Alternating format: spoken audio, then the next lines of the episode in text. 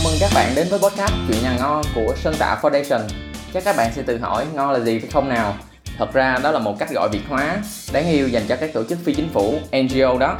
Đến với podcast này, chúng mình sẽ cùng nhau nói về tất tần tật những chuyện bếp nút mà chỉ người nhà ngon mới có. Tất cả đều là những trải nghiệm và những câu chuyện rất thật từ các anh chị hay bạn bè đang làm việc tại các dự án NGO. Và giờ thì chúng ta cùng gõ cửa để xem nhà ngon có gì thú vị vậy nha.